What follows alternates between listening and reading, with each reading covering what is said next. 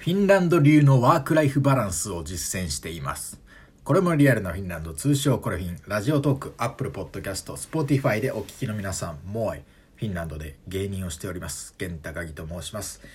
ご無沙汰しております。ご無沙汰しすぎたかもしれませんと。お待たせしすぎたかもしれませんということで、4ヶ月ぶりの配信ですね。およそ。うん、4ヶ月空いてしまいました。まあ、この間何をしていたかというと、まあ、フィンランド人向けのね YouTube にちょっとこうフォーカスしていたということとですねもう一つあるのはこうフィンランド流のこのワークライフバランスっていうのをちょっと意識的に実践してたんですね。そのせいもあってちょっと以前はこうコレフィンのラジオも更新ポッドキャストも更新してたんですけどちょっとそこまで手が回らなくなっていたというところなんですね。ただまあその最近またちょっとそのいろいろその生活の感じを調整しましてえーこのフィンランド人向けの YouTube の作業とかがちょっと早めに終わった日とかそういう時があれば、えーコレフィンのポッドキャストを撮っていこうかなと思っております。なのでね以前だったらこうちゃんといい放送になるよう何回も撮り直したりとかしてたんですけれどもまあちょっとそれも減らそうかなと。なのでねちょっとまあどんな雰囲気になるか分かりませんけれどもやっぱりそれでも4ヶ月間何も音沙汰がなくなるよりはいいだろうというふうに思っております。ということで、え今後はまあ、定期的に、ね、月に数回程度ですかね、やれたらなと思っております。で、今日はフィンランド流のワークライフバランスの話をしようかなと思うんですね。えーこちらに来てもう1年が過ぎました。移住して1年が過ぎました。ほんと早いもんですけれど。で、まあ、フィンランドに住んでるんですけれどもね、まあ家で一人で、まあ仕事というかまあその動画作ったりしてますから、どうしてもこの日本人的な気質がね、えー影響してしまうんですよ。もう本当に24時間働けますか？じゃないですけど、何かこう思いついたことがあればもう詰め込んで詰め込んで、もう思いついた瞬間にやるんだみたいなのでどんどんやっていくんですよね。だから以前はその YouTube もやってましたけれども、そのフィンランド人向けの YouTube もやってましたけど、これフィンとかも更新してたんですけど、まあある時ですね、うん、ちょっとこれはサスティナブルじゃないなというふうに思ったのと、プラスやっぱりですね、フィンランドで生活をしてるとですね、頑張るぞみたいなことを日本人としてこう言った時にですね、周りのフィンランド人とか、まあそのネット上でね、あのコメントくれる視聴者の人たちとかがですね、頑張りすぎないでねってことを結構当たり前に言ってくれるんですよね。で、そうなってくるとなんかだんだんちょっと自分がこう浮いてる感じというか、なんか自分変なこと言ってんのかなみたいなところもありまして、まあ、変というかちょっとこのフィンランドという国の中ではちょっとやりすぎくみたいなところになってるんで、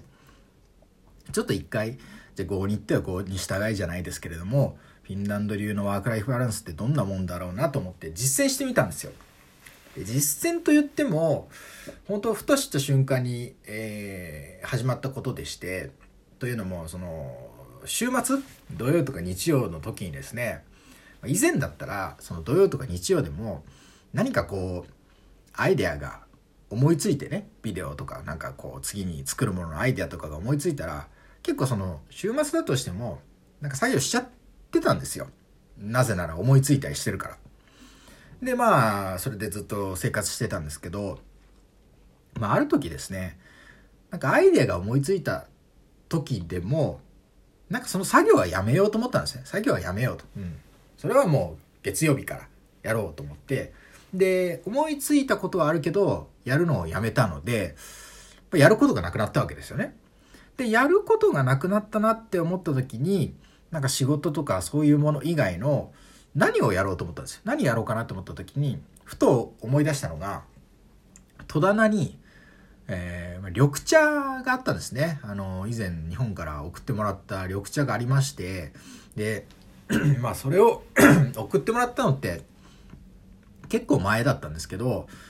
全然飲んでなかったんですよ。本当に。全然飲んでなくてあそういえばあの緑茶があるなと思ってまあ水出しで、えー緑茶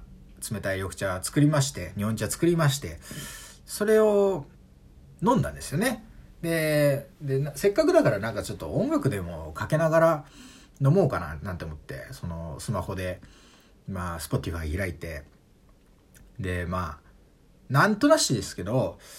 エレファントカシマシの「今宵の月のように」を流したんですよね。今宵の月のように名曲ですよね。名曲を流して、夕方ぐらいですかね、ちょっと日の差し込む部屋の中で、あの、ダイニングテーブルにこう、まあ、座って、椅子に座って、で、お茶、水出して作って、で、こういうの月のようにかけながら飲んだんですよね。で、飲んでまたその後、なんか、なんか、そのシャッフルで、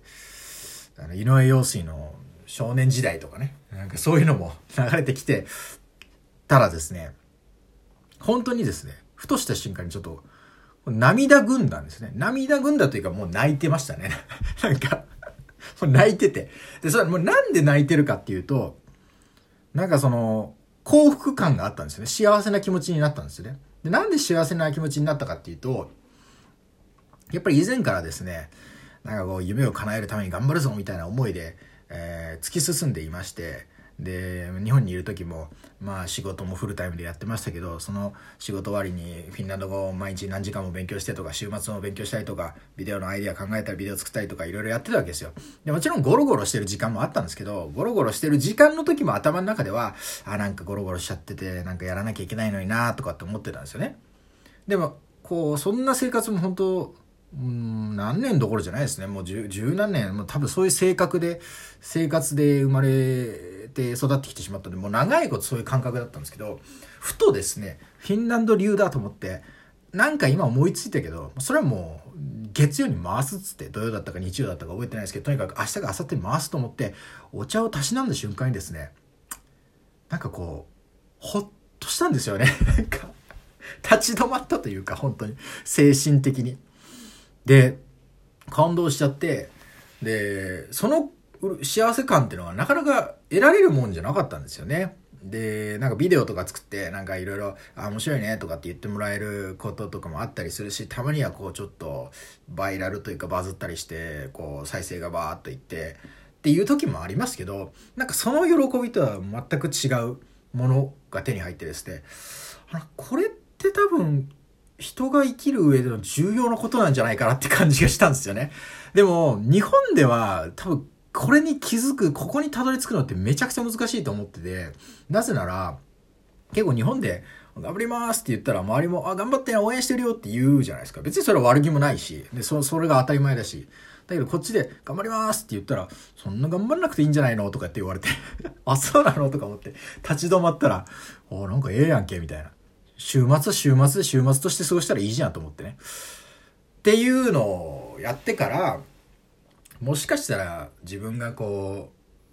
う、見失ってたというか手に入れるべきだったのはこういうことなのかもしれないと思って、そこから、えー、しばらくあの実践しております。なのでね、まあこれもリアルなフィンランド、ポッドキャストもそうですけど、まあインスタグラムとかはね、割と写真とちょっとした文章で更新できるもんだったんで、まあ、比較的頑張ってはやってたんですけど、なんか、そんなに苦しむことかななんて思って、苦しんでたかはわかんないですけど、やってる時は苦しんでる気持ちはなかったんですけど、でもやっぱり、その、どの時間をつく、使ってものを作ってるかっていうと、まあ、フルタイムの時間みたいなので入りきらなかったらそれ一個、それ以外の時間を使使ってるんで、まあ、プライベートの時間を削ってるってことなんでね。それはちょっとどうかなという感じでですね、えー、まあ、インスタグラムの方も、もうほぼ、なんていうんですかね、ほぼデイリーベースで配信し、こう、更新したりしてたんですけど、かなり停滞しております。ですが、この停滞をご覧いただくことで、あ、フィンランドにいるからこれだけのんびりしてるんだなというふうにね 思っていただければと思います。更新してないという、配信してないということでフィンランドの魅力を伝えていこうと思っておりますよ。まあ、それにしても4ヶ月は休みすぎだけどね ちょっとね、バランス取るのが難しかったです。あの、オンオフの。全力オンしか今まで経験してなかったんでね、ちょっと塩梅見ておりますが。まあ、ということで先ほども言いましたようにね、あの、フィンランド人向けのコンテンツが早めに終わった日は、まあ、ポッドキャストとか、あの、まあ、インスタグラムとか、あやれたらやろやろうかなと思っています。でも本当いいと思いますよ。今となってはもう少しずつ馴染みまして、あの、カルチャーショックもありますけど、受け入れられますもん。というのも、あの、通ってる美容室があるんですけど、美容室も予約しようかなと思ったら、美容室も1ヶ月休みでしたからね。夏休み。これすごいっすよね。なんかその、社員、会社員とかだったら、有給じゃないですか。有給で、給料もらいながら休んでるから、それは休むだろうって感じですけど、いわゆる自営業の人間でも、1ヶ月とか休むんですよね。その間収入ないんですよ。でも、多分収入なくても、1年のうちに1ヶ月休める方がいいんですよ。それを比べればわかるわけじゃないですか。あ、1ヶ月働いたらいくらか30万だか40万だか50万だか、自営業だったらね、100万ぐらい入るかもしれないですけど、もらえるな、あー、いらねっつって休むわけですよ。日本ではなかなか難しいですよね。想像が難しい。YouTuber、知り合いの YouTuber ですらマジで1ヶ月とか休みますからね。うん。日本だったら毎日更新みたいなのが、まあ、こう、文化としてありがちですけどね。全然。みんな。えー、自分も、自分は今回少ないですけど、1週間ぐらい休みまして、そのことを1週間休みますっつったら、みんな、いい夏休みよみたいな。へば、ケーサローマみたいな感じで、あの、送り出してくれましたえー。来年はね、あの、1ヶ月の夏休みを取れたらなと思っております。そのためには他の月で頑張らなきゃいけませんけどもね。はい、ということで、えー、今回、えー、ワークライフバランス、フィンランド流のワークライフバランスについてのお話をさせていただきました。